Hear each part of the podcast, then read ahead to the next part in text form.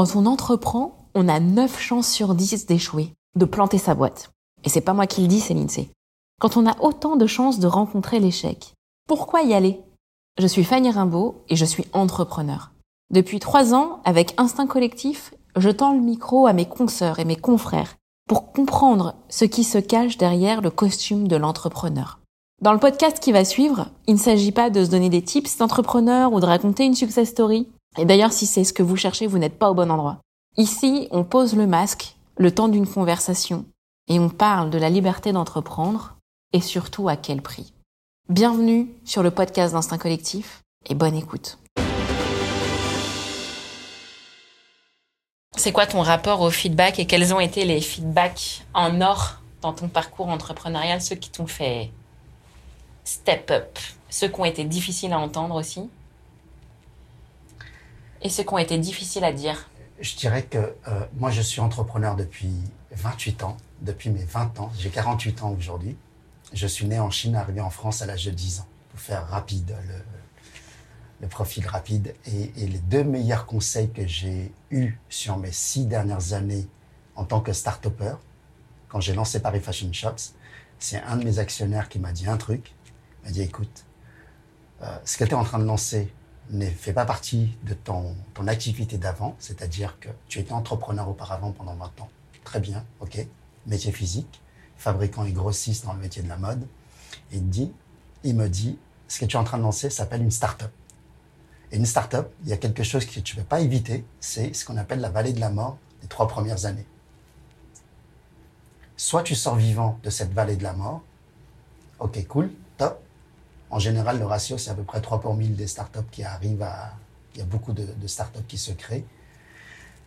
Et si tu arrives à sortir vivant de, cette start, de ces trois premières années, tu vas avoir besoin de beaucoup d'argent pour pouvoir continuer la route. Par contre, si tu n'arrives pas à survivre pendant ces trois premières années, tu vas pas perdre trois années de ta vie, tes économies que tu as mis de côté et investi dans ce projet, peut-être ta niaque d'entreprendre. Et finalement, pourquoi ne pas ouvrir le capital dès le départ? Nous, on est prêt à venir avec toi, partager le risque et t'accompagner sur ce, cette aventure. Ça, c'était un des premiers conseils. Je dis, c'est vraiment pas con ce que tu m'as dit.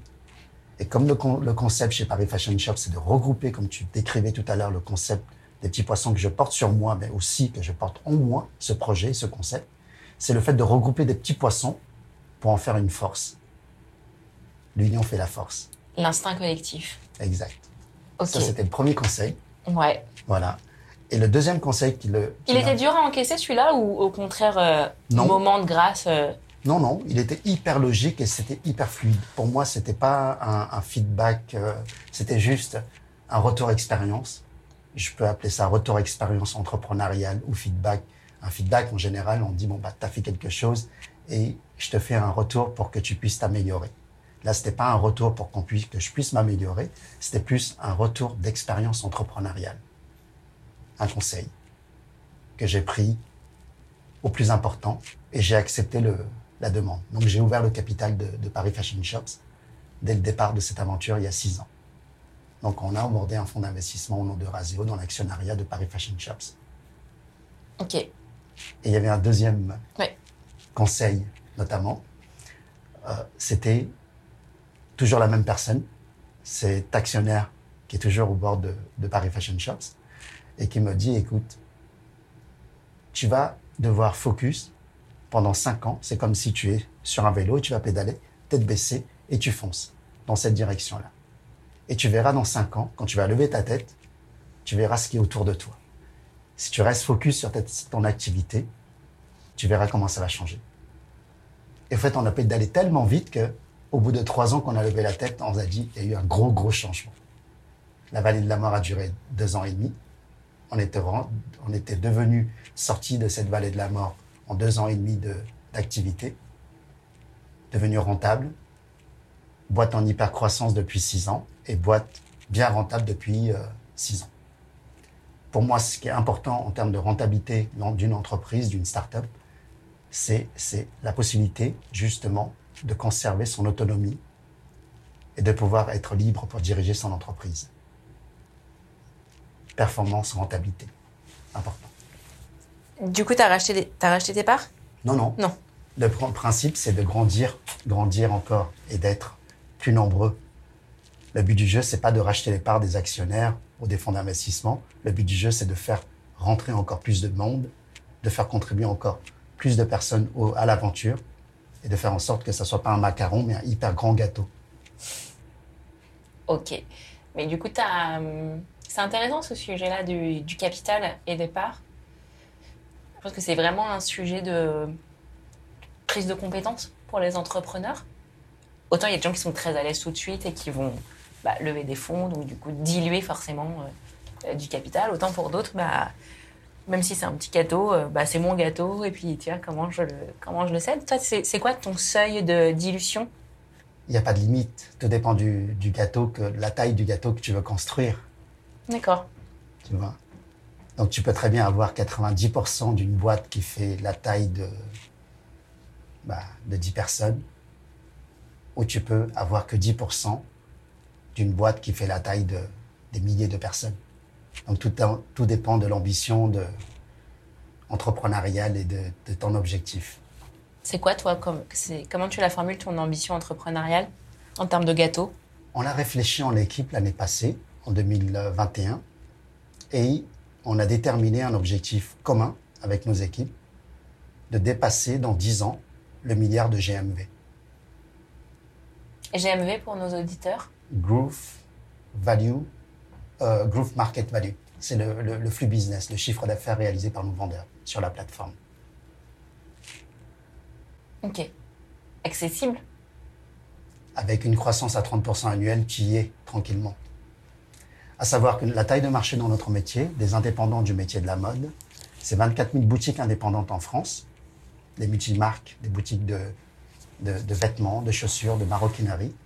Ces 24 000 boutiques réalisent à elles seules 12 milliards de chiffre d'affaires en B2C dans le monde euh, actuel.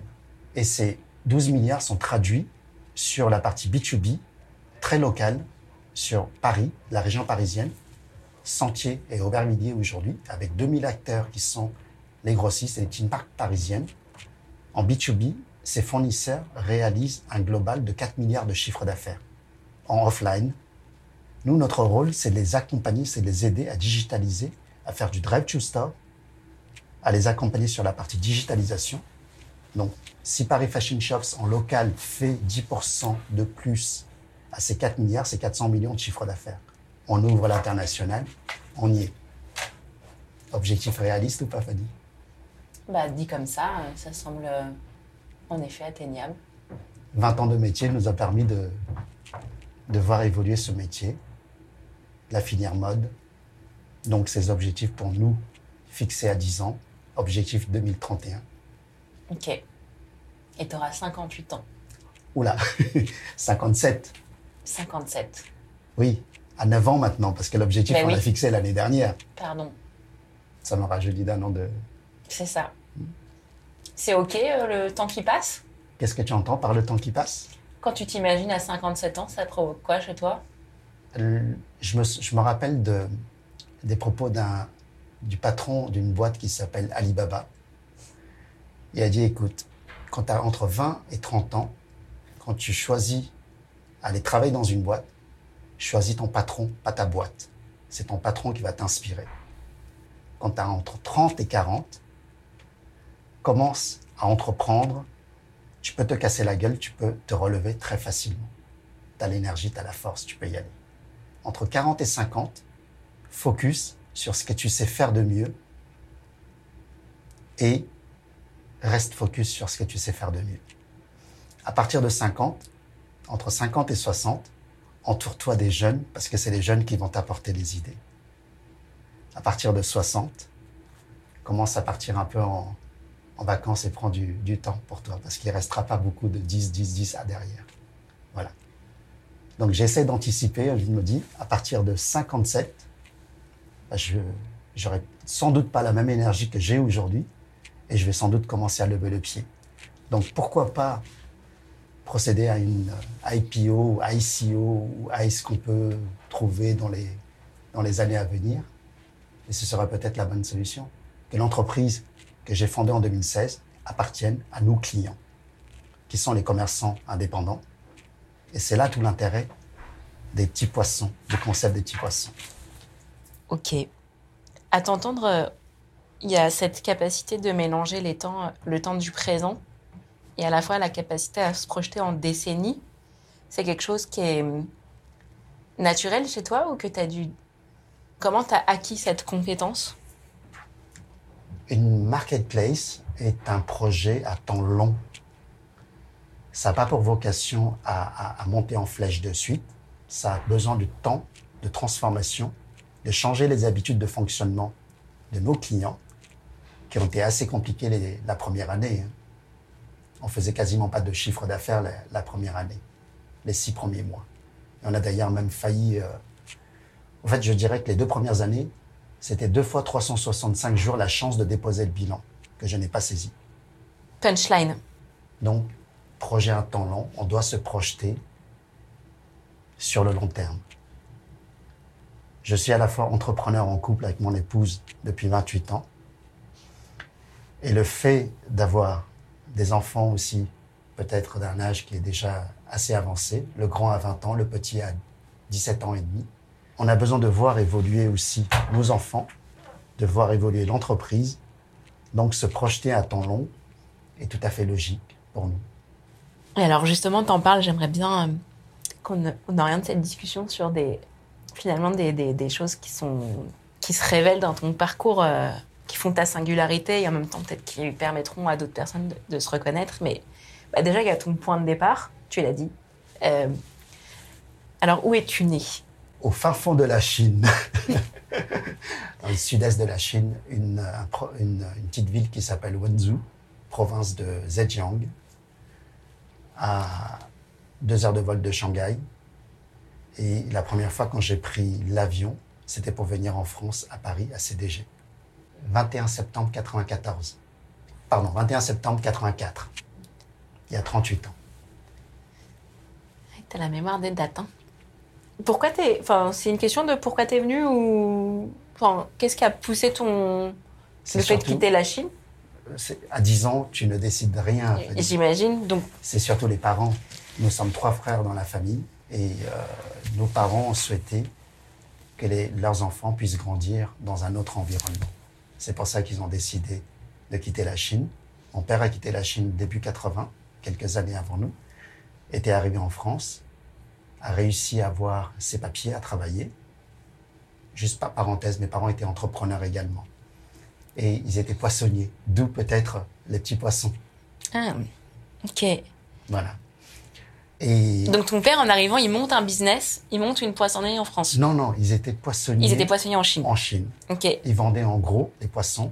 Mon père allait euh, acheter des poissons en gros dans un village de pêcheurs à côté, à, à trentaine, quarantaine de kilomètres de, de chez nous. Et il revenait pour, euh, sur le marché pour pouvoir vendre des petits poissons en gros. Et quand il arrive en France, qu'est-ce qu'il a fait? Il s'est adapté très vite. Il a eu euh, des amis qui l'ont aidé, l'ont hébergé, lui ont proposé un travail, l'ont aidé à obtenir ses papiers. Il était devenu maroquinier, mon père. Il a commencé à apprendre le métier de la maroquinerie, à fabriquer des sacs à main. Et lorsque la famille a pu rejoindre euh, mon père, mes trois, mes deux grands frères et, et ma mère, on était arrivés en 84. Bah, très vite, mes parents ont, ont commencé à s'installer et euh, créer leur premier atelier, de, atelier familial de maroquinerie à Paris. C'est comme ça que moi, j'ai j'ai baigné à, dès mes 10-11 ans dans le métier de la mode à Paris. Et tes frères, ils ont entrepris aussi ou...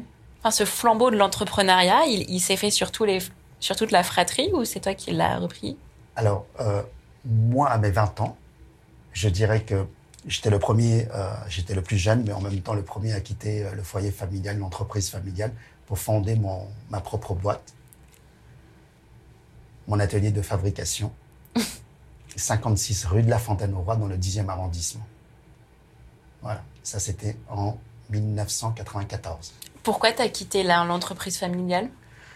Je pars du principe que mes parents euh, ce qu'ils ont réussi à créer ou à développer, la génération 1 que j'appelle parents, arrivés ici en France, ce qu'ils ont réussi à développer et créer, c'est grâce à la force du travail. Nous, en tant que génération 2, on devait arriver à apporter une couche complémentaire, plus la force du travail, qui est quoi? Dans notre métier, c'est la créativité qu'on appelle aussi l'innovation. Ils avaient comme clients les grossistes à la rue du Temple, dans le Sentier. On fabriquait la maroquinerie des sacs à main, qui étaient ensuite livrés chez les grossistes qui revendaient à des boutiques, aux grands magasins, aux chaînes de magasins et boutiques indépendantes. Et moi, je me suis dit, le plus, la différence que je peux apporter, la valeur ajoutée qu'on va créer, c'est la créativité. On va créer nous-mêmes nos collections, on va les vendre directement aux boutiques, on va faire des salons. Et donc j'ai commencé à dessiner mes propres collections, à les fabriquer, à les exposer sur des salons qui s'appellent euh, Who's Next ou Première Classe à Paris, à Porte de Versailles, et à commencer à exposer un peu partout en France et en Europe. Et je faisais à peu près deux salons par pays. Donc j'en avais à peu près cinq, cinq, six pays. Donc une fois par mois, j'étais quasiment à, à l'international, à l'étranger, pour vendre les produits que je dessinais, que je fabriquais dans mon atelier. Et tes parents ont été OK avec ton départ? Oui, oui, très simple. Ok. Écoute, tu veux te lancer D'accord. Vas-y. Mais tes frères sont restés Au départ, oui. Et ensuite, ils sont partis eux aussi monter leur, euh, leur propre business. Ou sinon, le métier de la mode. Parce que dans ton parcours, il y a quelque chose comme ça qui est évidemment très euh, interpellant, c'est ce schéma familial dans l'entrepreneuriat. Mm. Tu viens de le dire, tes parents ont entrepris en couple, Mm. toi tu entreprends en couple, euh, et il y a un rapport à la famille et l'entreprise qui est... euh, Absolument. Je, je pense que quand on est un groupe familial, déjà nous, dans la gestion au quotidien dans l'entreprise, chez Paris Fashion Shops, je pense qu'on a une notion de, de durabilité et de rentabilité qui sont hyper importantes pour justement rejoindre ce côté groupe familial. Ok. Et du coup, j'ai du mal un peu à, poser la question, mais donc je vais te dire ce que ça m'évoque et puis on va voir si comment tu réagis.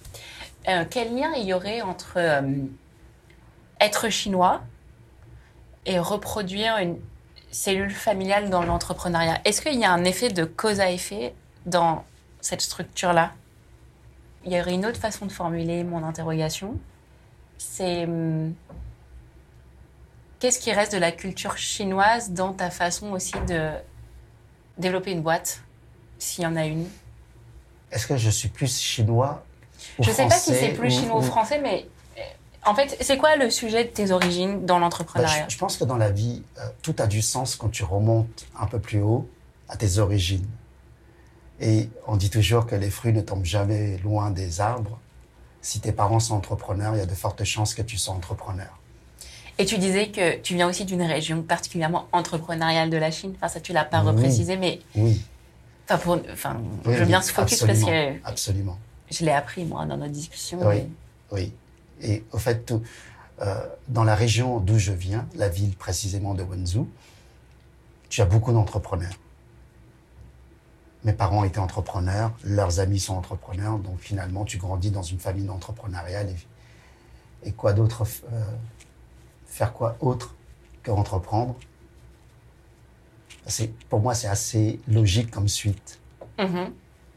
Donc, est-ce que c'est culturel? Moi, je dirais plutôt que c'est c'est plus euh, euh, un lien avec la famille que culturel. Oui, exactement. Et du coup, qu'est-ce qui reste du culturel chinois La, Euh, la double culture, Fanny. Je pense que c'est cet avantage-là qui nous permet aussi de, de connaître cette culture euh, chinoise et de grandir dans une culture occidentale, française. C'est hyper riche, quoi, le mélange de cultures. Mais alors, est-ce que tu peux nous faire un, nous inviter là dans la, dans cette, justement dans cette autre culture? Enfin, tous les, tous les. restaurant chinois, les vapeurs, les dim sum et tout ça. Non, mais c'est ça. En fait, et pour moi, il y a toute une, une, une, une mythologie, si tu veux, du, du bah, et de la Chine et du business chinois et de la mentalité chinoise. J'imagine plein de biais, plein de raccourcis, plein de préjugés. Euh, Certainement qu'il y en a qui, qui sont qui, s'inscrivent dans une réalité et d'autres. Euh, justement, qu'est-ce que tu pourrais nous dire de ça qui. From inside? Je, je suis peut-être pas la bonne personne à, à expliquer tout ça de l'intérieur. J'ai grandi en France, finalement. Bah, peut-être qu'est-ce que tu comprends des préjugés des Français sur euh, le business chinois, peut-être que tu, ça, tu dois, tu dois, tu dois pouvoir le, le saisir. Tu peux me définir le préjugé français Je sais pas, justement. Est-ce que tu ressens... Euh, est-ce que c'est un sujet quand tu... Est-ce qu'il y a un sujet, déjà? Je vois pas tellement. Non, ok. Pour moi, tu sais, tu es dans l'entrepreneuriat. L'entrepreneur, il est international. Il n'a pas de pays ou de, de, nationalité. Il est, il, est, il est en total open mind. Et je vois pas de, de difficulté. C'est la seule difficulté que j'ai pu avoir, c'était au départ quand je suis devenu fabricant et quand j'exposais mes collections sur les salons, on me posait toujours la question si c'était du Made in China. Ah. Voilà. Peut-être que tu parlais de ça en termes de préjugés. En fait, je, alors, pour être totalement, euh, pour t'ouvrir ma, tu sais, les projections mentales qui me viennent, et j'ai envie de te dire, même malgré moi, tu vois. Il y a plus, donc, en fait, quand je vois euh, les images qui m'arrivent, sans même que je les contrôle, il y en a plusieurs. Déjà, il y a ces extraits du film La vérité si je mens. Mmh. Le euh, sentier, oui. Voilà, où il y a le rapport entre la communauté juive et, les, et la communauté chinoise, et c'est et finalement, vraiment, c'est deux différences de culture. Alors, c'est un mm. film, c'est de l'humour, c'est de la caricature, mais que ça place bien les, les représentations. Euh... Donc, j'ai ça qui m'arrive. Oui. Euh... Et puis, en plus, il y a le voyage en Chine. Enfin, tu vois, il y a ce... Tu vois, vraiment, il y a deux cultures business différentes. Euh, et puis tout simplement, je me vois, euh, voilà, encore une fois, à Belleville, où je vois, où, où, où j'ai l'impression que c'est cette espèce d'effervescence, cette espèce de rythme continu. Mm. Moi, tu me dis euh, professionnel chinois, j'imagine vraiment ce rapport au travail qui est hyper fort en fait dans la structure d'un individu.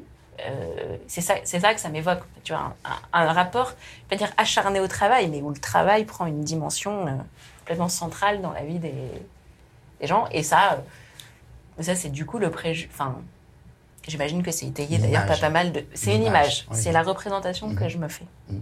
Mais elle est bonne, hein, cette image. Les Chinois sont super bosseurs. Mes parents étaient super bosseurs. On n'avait pas de dimanche ou de samedi. Tu sais, c'était 7 euh, jours sur 7. Il y avait les commandes. Les commandes pouvaient être passées le vendredi soir. C'est livré le lundi matin. Hein. Donc, week-end ou pas week-end. On a grandi dans cette culture du, du travail. Et nous, notre génération, c'était justement apporter cette valeur ajoutée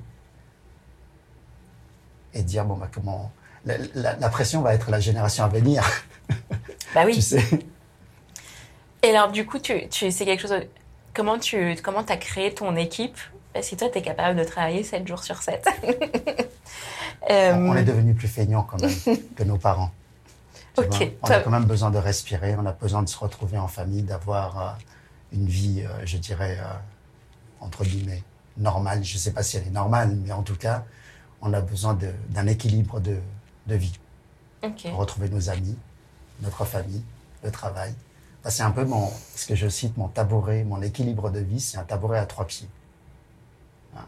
Une, un pied pour euh, la vie sociale, mes amis, un pied pour la vie business, professionnelle, et un, vie pour, un pied pour la, la vie familiale. Tu travailles combien d'heures par semaine? Honnêtement, je ne les compte pas quand tu prends du plaisir à ce que tu fais, euh, tu n'as pas besoin de les compter. Mm. Tu es toujours en train de. de, parce que j'ai l'impression que tu es en train de m'arnaquer là, toi, sur ma génération travaille moins. Du tout, du tout, du tout. On travaille que différemment. On travaille différemment. D'ailleurs, je pense qu'aujourd'hui, on travaille bien plus qu'avant. Avant, il n'y avait pas les smartphones. Vous, vous êtes né, vous êtes une génération, vous êtes né avec les smartphones. Donc, vous êtes sans cesse connecté finalement aux emails, aux sollicitations des, clients, des, du réseau. On fait partie de cette génération maintenant aussi. Donc pour revenir à ta question, comment nous avons construit cette équipe Avec l'humain au centre de tout. Malgré qu'on soit sur le digital, tu n'as pas les hommes et les femmes qui sont alignés sur la même direction, tu peux rien construire de grand. même si on n'est que 65 collaborateurs aujourd'hui, pour moi, c'est des hommes et des femmes qui sont hyper alignés sur cet objectif, cette mission, le sens qu'ils font au quotidien du travail et les valeurs qu'on partage chez Paris Fashion Shops, les 3 P2I. Les valeurs de chez Paris Fashion Shops qu'on a travaillé depuis un peu plus de trois ans avec nos équipes et qu'on réfléchit chaque année pour voir si ces valeurs fit encore avec ce que nous faisons au quotidien. Le premier P, c'est le P de la passion. Sans passion de métier, tu peux rien, euh, rien faire de, de grand et de beau. Le deuxième P pour le partage. Partage de valeurs concrètes, partage de, du savoir-faire, d'expérience pour faire grandir les gens autour de nous, aussi les, collaborateurs et les clients. Performance, je te parlais tout à l'heure de, de, la rentabilité. La performance est un signe de rentabilité, de profitabilité pour l'entreprise. Si nous ne sommes pas performants, l'entreprise ne peut pas être performante, ne peut pas être rentable, donc ne peut pas avoir son autonomie. Le premier I, pour l'innovation, nous innovons au quotidien pour les professionnels du métier de la mode. Donc on développe des solutions technologiques au profit de nos clients. Et la cinquième des valeurs, qui est la dernière mais pas la moindre, le deuxième I, qui est l'intégrité. L'intégrité, la loyauté, la confiance. Paris Fashion Shops est une plateforme marketplace qui est le tiers de confiance entre le vendeur, qui est les marques, et les acheteurs, qui sont les boutiques indépendantes. Nous sommes là pour sécuriser toutes les transactions. Il n'y aura jamais de faille d'impayé ou de paiement, ou de, de, problématiques, parce que nous sommes le tiers de confiance. Un certain Warren Buffett disait, quand tu, tu en recrutes quelqu'un, sois sûr que sur les trois critères que tu dois recruter la personne, la première, c'est son énergie, la deuxième, son intelligence, la troisième, c'est son intégrité. Si tu n'as pas le troisième élément, les deux premiers te tueront. Donc c'est pour ça que la cinquième valeur chez Paris Fashion Shops, et pour moi c'est le ciment de toutes les valeurs qui existent chez Paris Fashion Shops, c'est l'intégrité. Bah D'ailleurs, comment comment tu as processé ton parcours de, de recrutement? Est-ce que vous avez mis en place des, un parcours particulier, un processus euh, qui te permet de vérifier ça Je dirais que le, le premier euh, RH dans l'entreprise, euh, il est là, c'est mon, c'est mon nez.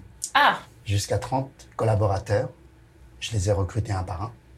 Et à partir de 30, j'avais assisté à une conférence d'un, d'un ancien DRH de, de OVH qui disait qu'à partir de 50 personnes, c'est l'étape qui va être dangereuse, donc il faut bien solidifier la partie recrutement.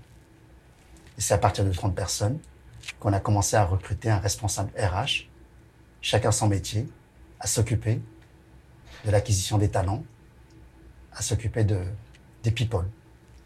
Et donc voilà, avec le Covid il y a deux ans et demi maintenant, ou trois ans, on ne sait plus avec le confinement, on est passé de 30 à 65 collaborateurs et on a taux de turnover qui est, je dirais, très faible chez Paris Fashion Shops. On est sur des locaux à Saint-Denis, en région parisienne. Il y a une surface de 2000 mètres carrés. On a de la place. Et on a des locaux qui sont agréables avant tout. Tu es en train de recruter en ce moment? On recrute au quotidien finalement. Mais oui, j'ai bien entendu dans la façon dont tu disais. Mais des passionnés Mm. et des gens qui fitent à nos valeurs. Et je dirais peut-être un checkpoint à la fin du premier mois, c'est de voir l'attitude de la personne. L'attitude des, des personnes, pour nous, c'est l'attitude bien plus que l'aptitude qui détermine ton attitude. Citation de Zig Ziglar. Donc le comportement est bien plus important que tes, compétences. Nous recrutons plus sur le savoir-être, le savoir-faire s'acquit, ça peut s'acquérir. Et c'est quoi l'attitude euh, Qu'est-ce que tu. L'attitude au bout d'un mois qui, qui est OK, l'attitude au bout d'un mois qui est pas OK Il y a des comportements, le, le- le- le- le savoir-être ne peut pas se trahir. Le savoir-être, c'est un inné, tu, tu nais avec. Le savoir-faire, tu l'apprends. Donc entre inné et acquis, Oui, oui, j'entends bien, mais justement, si on veut objectiver ça, parce que ça, ça reste des termes abstraits, qu'est-ce que tu. C'est quoi le savoir-être que tu détectes et que tu, euh, que tu regardes au bout d'un mois? Que tu partages nos valeurs finalement. Parce que là où on dit bah, les cinq valeurs de Paris Fashion Shop sont là pour monitorer et mesurer, est-ce que tu partages, tu fites ou pas avec nos valeurs? Ok. Et justement, dans ton détecteur, là, Ouais. euh, au milieu de ton visage sur les 30 premiers. Si tu essayes de nous partager euh, les signaux faibles que tu... Voilà. Est-ce qu'il y a des, des choses, du coup, que as, qui sont devenues comme un algorithme, un filtre automatique en entretien, dans les discussions tu t'es dit En fait, ce qu'on demande. go, no go Oui, ce qu'on demande surtout à, à l'ensemble des personnes qui rentrent chez nous, c'est être transparent. On est hyper cash, hyper transparent. La façon comment on gère la famille avec nos enfants, on gère de la même façon notre entreprise. On est bienveillant, on est cash, on est transparent, on dit les choses qu'il faut dire. Des fois, ça peut être peut-être un peu considéré, un peu peut-être euh, crash. Mais moi, je considère que, je dis, écoutez les gars, c'est très simple. Nous ne sommes pas des arbres. Les arbres, ils n'ont pas le choix d'être à la place où on les a plantés. Qu'ils soient à l'ombre ou qu'ils soient au soleil, ils sont là, ils n'ont pas le choix. Nous, en tant qu'humains, on a le choix. Si on n'est pas motivé, la porte, elle est devant. On peut se serrer la main avec le sourire. Le sourire, le jour où tu es rentré pour venir travailler là, et le jour où tu dois partir, où tu dois sortir, on peut très bien garder ce... La route, elle est longue. Donc, restons en bon terme. Et euh, on se serre la main avec le sourire. En 28 ans de, de, de métier, je peux être assez fier de n'avoir jamais eu de, de prud'homme. Donc, c'est peut-être, je ne sais pas si c'est c'est un baromètre ou c'est un outil qui peut mesurer euh, le côté RH, le côté pif ou le côté nez. Ou... Et moi, j'aimerais bien surtout, on est comme des photos, tu vois, de, tu te revois en entretien, et là, il y a eu le, tu vois une personne, tu sais, le moment où justement tu étais dans le doute. Attends, il s'est passé quelque chose. Attends, je sais pas si du coup, faut que j'aille vérifier si ce que j'ai détecté. On dit toujours que s'il y a un doute, c'est que c'est. Ouais, mais alors Ah ça, ça c'est facile à dire, mais en fait, dans la vraie vie, l'exercice du doute, il est à peu près permanent. Donc, est-ce que toi, à partir du moment où tu as un doute, justement, tu plus de doute et c'est non Jusqu'où C'est quoi ton seuil au doute? Qu'est-ce que tu vas venir euh, Moi, je pars du principe que faire confiance aux gens, c'est important. C'est à voir en face si la personne est à la hauteur de ta confiance ou pas. C'est ce qu'on dit nous. Mais comment tu le mesures, ça? C'est peut-être un fit que tu peux pas trop le sortir de façon euh, processée. Bah, c'est pour ça que jusqu'à 30 personnes, je pouvais le faire. Et à partir de 30, bon, bah, moi, je dis, je rencontre des personnes, j'ai envie que cette personne travaille chez moi ou j'ai envie de travailler avec cette personne parce que j'ai envie qu'elle soit, qu'elle soit chez nous. Aujourd'hui, le process est différent. Le process de recrutement, on part du besoin de l'entreprise, de la fiche de poste, de la mission qu'on veut donner à cette personne et voir si cette personne répond ou pas. Ok. Donc, c'est- totalement différent que, que, que j'apprécie. Non, mais j'entends que, ce soit quelque chose de, finalement d'assez intuitif, tu vois. C'est ça qui me. C'est ça qui m'interroge, c'est jusqu'où va l'intuition. En fait, l'intuition, c'est une somme de signaux faibles. Donc, c'est pour ça que je me dis, si on, on zoome sur l'intuition, qu'est-ce Mhm. que tu détectes? Là, ce serait, si, voilà, demain, ton fils monte une boîte et il te dit, euh, bah, je vais faire passer des entretiens. Ce serait quoi ton. Fais attention à. Tu lui diras, fais attention à quoi? Je pense que tu nais avec des. Allez, t'as pas la boule de cristal, bien sûr que non. Tu sais, à un entretien, tu vas pas poser une boule de cristal. Mais tu as quand même des, des- des sentiments et des, des sensations que tu détectes lors d'un échange avec une personne. Tu lui diras soit ça la personne est sincère, soit la personne en face de toi te raconte des conneries. Mais une sincérité, elle se, Hmm. ça, se, ça se sent.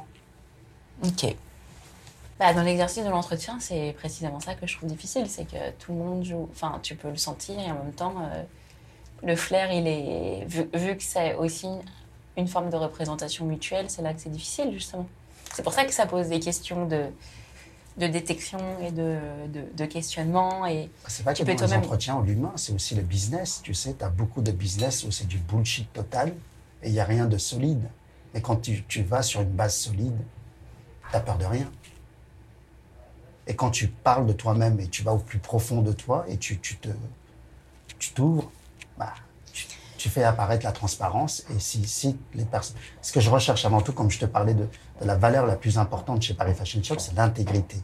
Et si tu n'as pas cette confiance avec les personnes en face de toi, il faut passer à côté. C'est pas les candidats qui manquent, c'est pas les boîtes qui manquent. La personne peut aller travailler ailleurs et tu peux choisir d'autres personnes. toi qui aimes bien les citations, il y a une citation moi, que j'aime bien dans l'entrepreneuriat, c'est fake it until you make it.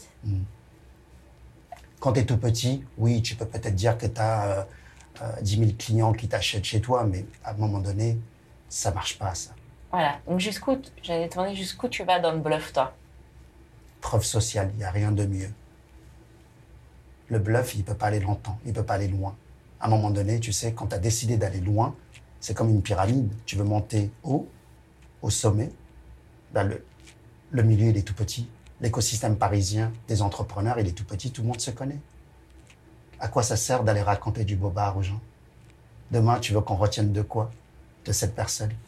Lui ou elle, c'est juste un mytho Chaque personne a une image, chaque personne a une personnalité, c'est une valeur en soi. Et cette valeur a bien plus de, a bien plus de, je dirais, d'importance que ce que tu as sur ton compte en banque. Pourquoi on va choisir toi, de t'appeler toi? Parce qu'on a confiance en Fanny. Parce que tu es une personne de confiance. Pourquoi on va faire du business avec toi? Parce qu'on sait que tu vas assurer. On sait que tu feras le travail nécessaire pour délivrer. Ça, c'est important. Moi, je viens d'un monde physique où, avant d'être payé, je délivre d'abord les produits. Donc, j'ai grandi là-dedans. Hmm. Je ne dois pas un centime à qui que ce soit. Et je peux être hyper fier de ça. Donc, l'éducation, qu'est-ce que je conseillerais à mes enfants demain? C'est dire respecter ses engagements. Si tu t'es engagé à quelque chose, va jusqu'au bout. Je n'irai pas dire sinon tu es une merde, mais crois-moi, je peux te dire ça. Si tu, si tu ne respectes pas tes engagements, pour moi, tu peux rien. C'est tout. D'où l'intégrité. Pardon d'être aussi cash. non, non, pas du tout. Mais c'est pas. Oula, t'inquiète pas. Euh, non, mais en fait, tu sais, c'est vraiment cet exercice d'instinct collectif du portrait, de capter une singularité, presque une âme, tu vois, en, un temps réduit. C'est un exercice. Euh, enfin, tu vois, là, moi, je, je, suis très concentrée pour essayer de capter quelque chose et aussi d'être aussi à l'écoute de, de ce qui m'interroge dans chez Jackie. Et là, je crois que j'arrive à, à formuler ce qui, ce qui me questionne c'est cette, ce contraste entre, tu vois, si on te voit, on les auditeurs ou les lecteurs te verront pas, mais on a des photos pour ça. Il y a vraiment quelque chose de très calme, quoi. C'est euh, la figure euh, posée. Hmm. Je suis heureux, j'aime ce que je fais. Mais. Mais? Bah oui, il y a un mais. mais il y a un objectif assez ambitieux, je t'accorde. du coup, moi, je te dis, voilà, ce, je pense que il y a ce contraste entre le calme, tu vois, et le feu, quoi. Euh, on sent bien qu'à l'intérieur, il y a une ah. intensité. Euh, Chez BPI France, ils m'appellent le cracheur de feu. Ben, je veux bien te croire. Et je me dis, ça doit comment ça doit s'exprimer la colère chez Jackie, quoi? Est-ce que ça, ça doit être un truc très. Euh, bah, tiens, photo de la colère. Je parle beaucoup, généralement. Tu parles Quand je suis en colère, je ne parle plus. Ah. Quand je parle plus, c'est qu'il y a un problème. Au fait, contrairement à ce que tu peux avoir cette image de Jackie colérique, le Jackie colérique, il est plus calme que l'ours qui dort. Pourquoi? Je sais pas. Tu es né avec des, tu vois, c'est ce que j'appelle l'inné. Hmm. Donc ça ne s'exprime pas, ça sort pas quoi ça reste à l'intérieur. Ok. Tu sais, on, m'a appris une chose. Si ce que tu dis n'est pas beau, bien ou bon, ferme ta gueule. Qui a dit ça? Un des experts APM que j'ai côtoyé pendant des années.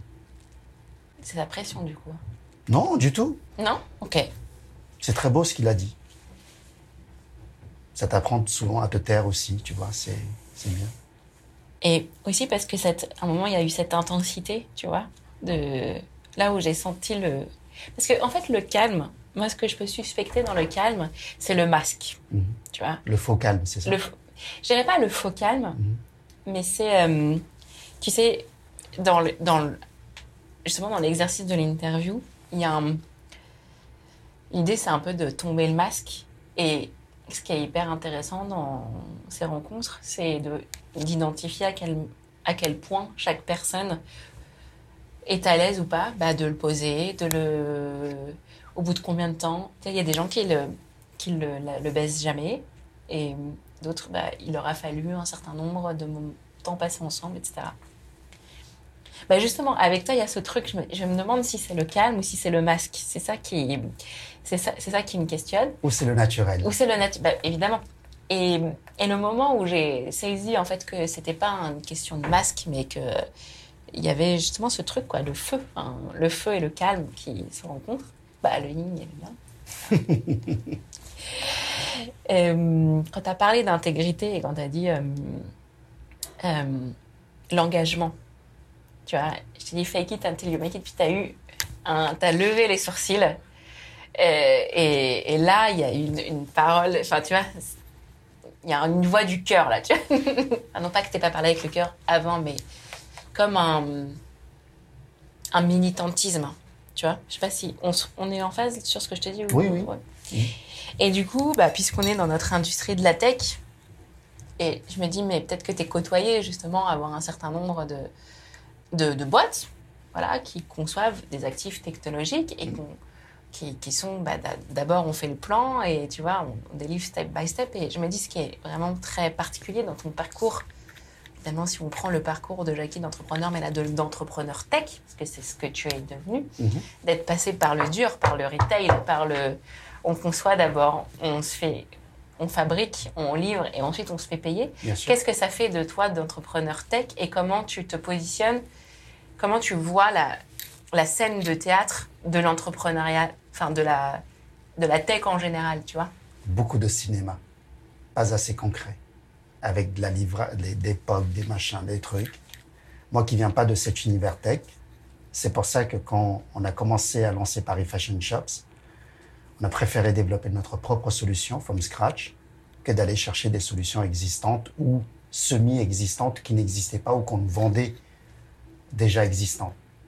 Tu vois ce que je veux dire? Eh ben, Je vois très bien et c'est exactement là où je voulais t'emmener. Hmm. Quand j'ai benchmarké euh, les différents marketplace makers, on va pas citer de noms, je pense que tu dois en connaître euh, plusieurs. En fait, on me disait, ouais, c'est facile ton truc c'est entre 2 et 300 000 euros finalement de fees, de setup. Moi, je dis OK.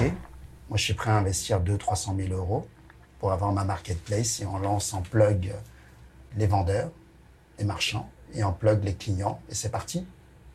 J'ai plus de 20 000 clients accumulés sur plus de 20 ans de métier. Je peux les intégrer sur la plateforme, on peut les digitaliser, on peut y aller. Et on me dit, attends, attends, non, non, ça se passe pas comme ça il faut entre 9 mois et euh, environ 9 mois pour pouvoir te livrer le projet. Tu sais quoi, la connerie, quoi. Attends, 9 mois pour livrer le truc. Vous êtes marketplace maker, vous avez des marketplaces, vous travaillez avec les X grandes marketplaces ou plateformes. Moi, c'est du plug and play que j'attends. Je paye le prix, mais c'est comme une voiture. Tu, tu, payes, on te file les clés, tu pars avec la voiture. Après, euh, tu fais ta vie. Ah non, non, ça se passe pas comme ça. Donc, c'est à partir de là où je me dis, OK, l'univers finalement de la tech est un peu plus complexe que ça. Ouais, du as a service, c'est pas si as a service que ça, quoi. Ouais, donc euh, peut-être que la bonne solution, c'est de monter euh, toi-même ton. Ça, c'est incroyable. Le gars n'a peur de rien. Mais quand même, si, attends, euh, attends t'as peur de rien. Tu crois que c'est Iron Man ou. On est arrivé à un moment où on s'était dit, OK, bon, bah finalement, la créer soi-même. La solution n'existe pas sur le marché dédiée aux professionnels du métier de la mode. Et comme la solution n'existait pas, on a créé. C'est quoi la spécificité des métiers Du coup, enfin, parce que, ok, moi aussi, je suis assez séduite par les discours des marketplaces as a service. Tu vois, mhm. Euh, mhm. au final, as, on va dire, un catalogue de features qui te permet de composer ton, ton setup euh, good enough, tu vois. Shopify, un PrestaShop, un Magento, tout ce qui est CMS existant, les e-commerce et tout ça, ça répond aux premiers besoins d'un e-commerçant. Marketplace, totalement différent. Tu as le splittage des flux financiers, tu as les wallets à gérer côté vendeur, côté client, tu as toute la partie service client, tout ça, c'est énormément de briques complémentaires qui font que c'est une, spécificité tellement. Si tu veux être bon dans ce que tu fais, tu n'as pas de standard. Et donc, le standard n'existe pas finalement. Et là même aujourd'hui, hein, mais si je retape à la porte de ces euh, marketplace makers, je suis sûr et persuadé qu'ils vont me sortir la même chose encore aujourd'hui. Hein. Neuf mois de développement, à quoi bon? Neuf mois de développement, tu sais, euh, tu mets neuf mois pour euh, concevoir un, bébé, un enfant, bah nous, on a mis neuf mois pour concevoir notre marketplace. Mais je trouve que c'est un vrai sujet business, ça. C'est, euh, tu vois, tu dis, il n'y a pas de standard. Et la technologie, elle nous amène ça, tu vois. Enfin, justement, la, la, les éditeurs, les plateformes, les SaaS, ça nous amène ce truc de il y a un standard. Et c'est-à-dire, est-ce qu'il vaut mieux préférer un standard qui répond à 80% de mes besoins, mais qui va du coup être euh, enfin 80, 90, pour X% de tes besoins, ou est-ce qu'il faut un tailor-made qui va répondre à 100% de mes besoins, mais entre les deux, il y a le coût et le temps. Ok. Moi, je dirais que le cœur métier, on avait besoin d'avoir cette couche de cœur métier, notre propre marketplace dédié aux professionnels du métier de la mode qui, répond aux spécificités. En termes de digitalisation des produits, du catalogue produit, tout le contenu, il fallait que ça soit géré en interne. Shooting photo, on a six photos, studio photo qui shootent au quotidien, qui tournent au quotidien, toutes les collections qui rentrent. C'est un peu plus de 1000 nouveautés par jour qui sont shootées dans nos studios. Il y a 400 000 références sur la plateforme. Et ce qui permet aujourd'hui à n'importe quel client boutique indépendante en France ou à l'international, en un clic, d'avoir 1200 marques et grossistes parisiens livrables en 48 heures, 72 heures, n'importe où dans le monde, au départ de Paris. Groupage de colis, économique et écologique. En fait, tous ces services-là, de shooting, de groupage de colis, de marketplace et tout le, service, il n'existe pas de, solution euh, préfabriquée. On avait besoin de fabriquer from scratch cette solution.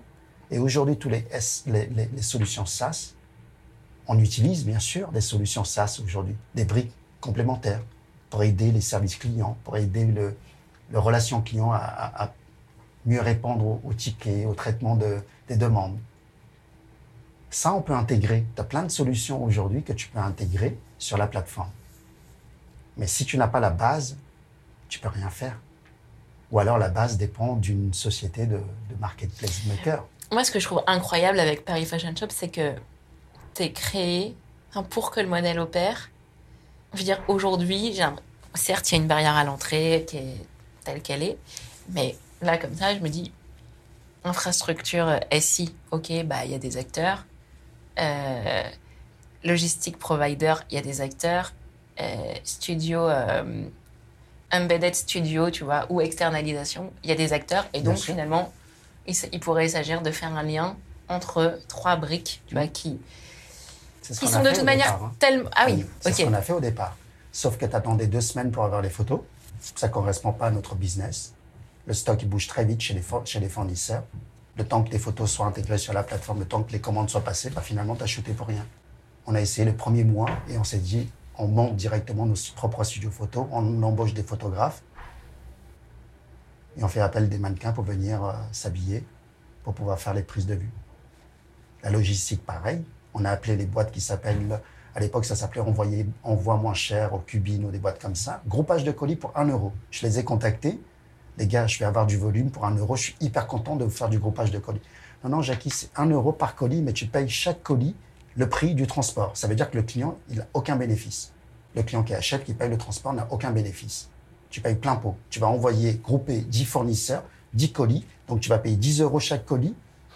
Ça veut dire 100 euros plus 10 euros parce que tu as 1 euro par euh, colis qu'ils appellent groupage. Ils vont pas te le traiter en 24-48 heures. On s'était dit, c'est juste impossible pour nos clients. pour faire en sorte que le client ait un vrai intérêt à faire du one-stop shopping chez Paris Fashion Shops. Il faut qu'il ait tous les éléments à disposition. On est une plateforme multiservice finalement. Les shootings photos, les droits des photos. Tu sais que pour un détaillant aujourd'hui, re-shooter les photos, coûte une journée de shooting, c'est 1500 balles. hein. Ça coûte très cher. C'est gratuit chez Paris Fashion Shops pour les vendeurs. On a apporté tout un tas de services et en visant sur le long terme. Tous ces investissements-là, on s'était dit, OK, bah, ça fait partie de notre rôle de marketplace, du tiers de confiance, de la personne qui va sécuriser les, les achats et les ventes. On est cet intermédiaire de, de mise en relation. Mais on apporte bien plus que ça. Au fait, un exemple, quand je disais, c'est que on a créé un espèce de buffet à volonté ouvert, gratuit pour tous les professionnels du métier de la mode. Hmm. Oui, c'est ça. Et comment pour réaliser ça, bah, tu as quand même craqué trois modèles. c'est ça qui est assez impressionnant. Ça rappelle en effet des géants. euh, bah, ça rappelle Amazon, euh, Alibaba, etc. Quel euh, parcours t'a le plus inspiré? Qu'est-ce que t'as le Qu'est-ce qui t'a donné l'évidence de craquer quasiment simultanément trois piliers de ton business pour faire le tien? Il y a un J du côté Est, qui est Jack Ma. Il y a un J du côté Ouest, qui est Jeff Bezos. Et on va créer le, le géant en France pour dire que c'est un. Et pourtant, on les bouffe, hein, quand même, dans le poisson. hein. Tu sais, en France, il y a, en France, c'est déjà 24 000 boutiques indépendantes. C'est 12 milliards de chiffre d'affaires. En Europe, c'est 700 000 boutiques indépendantes dans le métier de la mode. Donc, c'est une force colossale. Et c'est pour ça qu'on se dit, l'ambition, c'est de, dé- de dépasser le milliard de GMV en 2031. Bah, je pense que c'est vraiment pas déconnant. Et il n'y a pas de fake. C'est du real. C'est- Qu'est-ce que tu dis à tes investisseurs euh, que maintenant, du coup, la barrière à l'entrée pour n'importe quel compétiteur, elle sera tellement immense que c'est impossible? Ils sont sensibles à ça? C'est quoi le... Ils sont heureux d'avoir euh, participé au premier tour, j'imagine. dit-il. Et Amazon et Alibaba pourraient pas justement euh, te... Ça peut pas être des... S'ils se lancent sur ton... ta verticale? Il y a des gens qui sont bien plus euh, dans, Menaçant. sur le territoire, euh, je dirais, local, en- qui sont bien plus proches, qui connaissent bien mieux le métier que Amazon ou Alibaba sur notre secteur, qui ont voulu se lancer et qui n'ont pas réussi à digitaliser cette filière de mode parisienne. Et qui sont mes voisins, showroom privé et vente privée.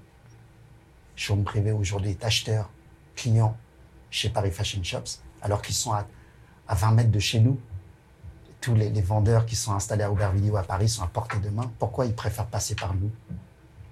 On leur facilite tellement la vie. Mais qu'est-ce que tu as craqué que les autres n'ont pas craqué? Qu'est-ce que tu as vu que les J'ai autres n'ont pas vu? apporté mon, ma connaissance métier. Ouais, mais eux aussi. En fait, digitaliser mon métier physique d'avant. À quel moment tu as eu une évidence, une espèce de eureka que tu avais un truc? J'ai rien fait de spécial, Fanny. Tu prends l'exemple de Jacques-Antoine Grandjean. Il déstockait de la marchandise des marques avant. Le métier de VP, c'est digitaliser le stock des marques.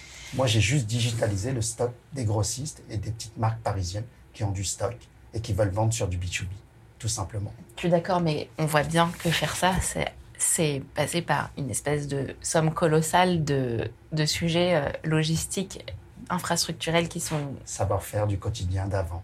Oui, mais du coup, toi, tu n'avais pas le savoir-faire tech. Ben, c'est quelque chose que j'ai appris sur le terrain, avec les bonnes équipes, avec les bonnes personnes. Je me suis bien entouré. Ok. J'ai l'impression que ta secret sauce reste euh, chez toi. Il n'y a pas un moment où tu as eu un... Je te promets, c'est pas du Coca-Cola. Ok. Bon, il va être le temps d'atterrir. Merci beaucoup, mais tu vois, tu as des papiers devant toi et ça va être notre piste d'atterrissage. Euh, Le premier dessin, il est lié à notre discussion. Alors attends, j'aurai plusieurs pistes. Parce que j'aimerais éviter que tu, tu dessines des poissons. Ah, très facile. Je suis très mauvais en dessin, mais dessiner notre poisson, c'est hyper simple. Tu fais un rond, tu vois, c'est comme les gâteaux qu'on achète. Tu coupes un quartier, et ce quartier-là, tu le reproduis, tac. Et là, tu as un petit poisson ici, avec un petit cœur, ce qui représente le petit poisson rouge au milieu. Le gâteau peut devenir un poisson. Yes. Mais alors, c'est pas ça que je vais te demander de dessiner. Je voudrais que tu puisses. euh, Est-ce que tu pourrais dessiner?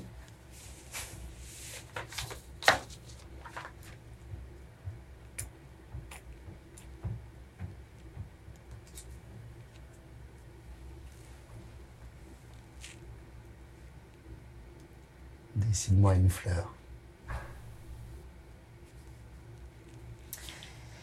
S'il y avait une arme secrète de Paris Fashion Shops, ce serait quoi?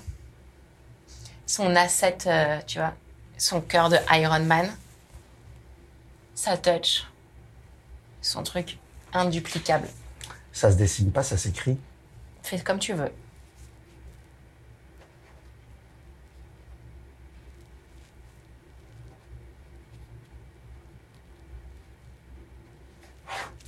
Alors, est-ce que tu peux nous montrer Ok, persévérance. Il n'y a pas autre chose? Mille fois, on aurait pu déposer le bilan et on a continué l'histoire. Tu t'accrochais à quelle euh, euh, image mentale? Enfin, si on prend l'album photo, l'album Mhm. photo de la vraie vie et l'album photo des projections qu'on a quand on, Mhm. on est dans l'aventure entrepreneuriale, quand tu- je reste et tu t'accrochais à quelle photo que tu voulais?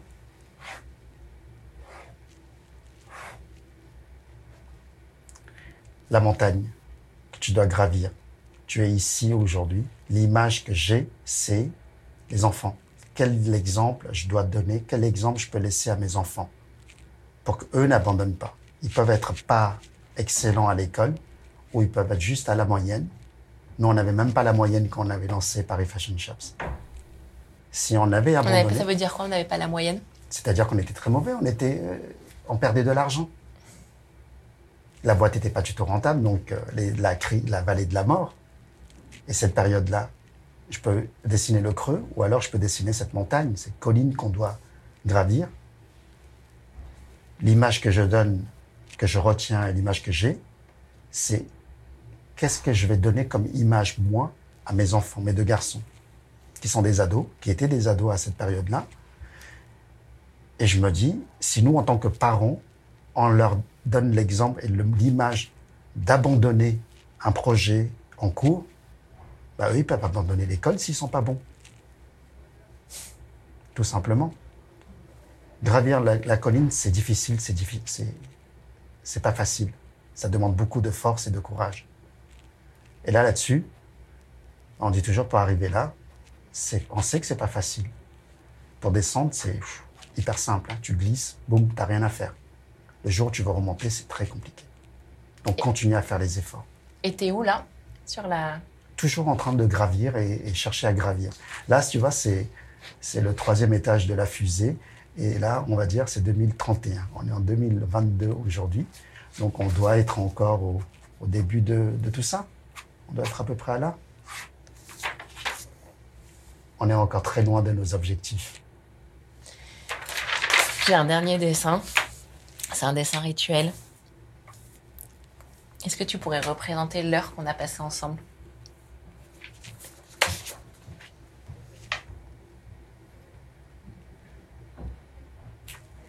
Je vais faire la colline à l'envers. Un peu comme un entonnoir. J'ai passé un moment hyper agréable de sincérité, de transparence. Merci pour ton invitation, Fanny. Merci Jackie d'être venue, de parler du masque, de le poser, de le porter parfois et, et d'en parler. C'est très chouette et j'aimerais beaucoup voir euh, l'usine, moi. C'est pas une usine encore. Oui, pardon, mais Les locaux avec grand plaisir. Et on s'organise ça quand tu veux. merci beaucoup. Ça y est, la conversation est finie. J'espère que vous avez passé un bon moment avec nous. Et si c'est le cas, mentionnez-le sur vos réseaux et votre chaîne de podcast préférée. Vos retours sont hyper précieux, c'est ce qui nous motive à continuer. D'ailleurs, si vous souhaitez prolonger la discussion, vous pouvez me retrouver sur LinkedIn. Enfin, pour celles et ceux qui s'intéressent aux mécaniques d'hypercroissance, moi, c'est ma passion, je vous recommande chaudement notre podcast Kiss My Scale. J'y reçois des personnalités aux manettes de croissance vertigineuse. Bon allez, et maintenant au boulot